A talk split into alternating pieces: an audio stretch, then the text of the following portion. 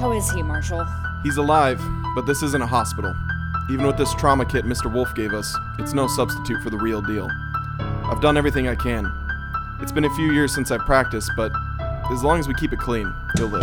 Hey, Doc. How's he doing? I was just telling Ellen, Mr. Clean will live. We'll need to keep the wound clean, but I've managed to stop the bleeding and I've removed the shrapnel from his eye socket. The orbital is intact, so he shouldn't have to worry about any reconstructive surgery. But the eye is gone? He's incredibly lucky that's all he lost. If I had to guess, it was from fragments from a ricochet. If it had been a direct hit, then we wouldn't be having this conversation. Well, thanks, Doc. I do appreciate you taking care of me. Don't mention it. Besides, you guys are keeping us safe. It's the least I can do. But if you're going to talk, please head out of the room. He needs to rest, and I like to keep it quiet in my med bay. So, Wolf, what happens now? Well, there's no guarantee that they won't come back to finish what they started, but I think we gave them enough of a licking to think twice before they try that again. And Clean's probably not in any condition to move yet, so for now we're going to be staying here.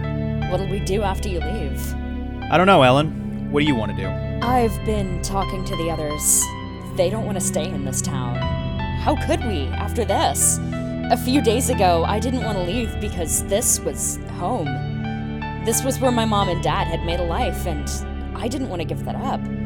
But after yesterday, I just can't stay. I knew some of those people who attacked us. Well, I don't know where we're going next, but if you're wanting to find a new place, maybe I could see about taking y'all along with us when we leave. Do you know where you'll go? Not really, but hopefully it's someplace quiet where we won't have to deal with any more fighting. I mean, at least for a little while.